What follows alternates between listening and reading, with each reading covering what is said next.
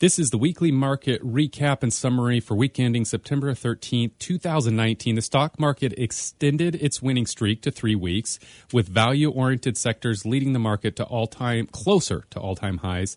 S&P 500 was up 1%, and that climbed above the 3,000 mark. The Dow Jones was up 1.6 for the week, which rose above the 27,000 uh, point. And uh, small caps also rose 4.9, and mid caps up 2.7 and there were basically increases across the financial, energy, and also retail sectors, transportation. So a lot of increase due to positive economic uh, trade and growth news. To give you the year to date summary now, we've got the Dow Jones which is holding steady at a positive 16.68% increase so far in 2019.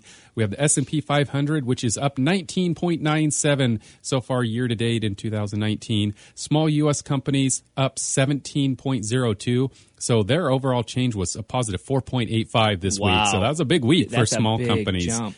Internationals were up nearly new two percentage points for the week. So their year to date number on international is 11.61. The 10 year treasury had a little less pressure. So the, the yield on that actually went up to 1.9 compared to what it was. Um, but it's still obviously historically very low. yeah, exactly. It's cash. What are you going to do? Yep.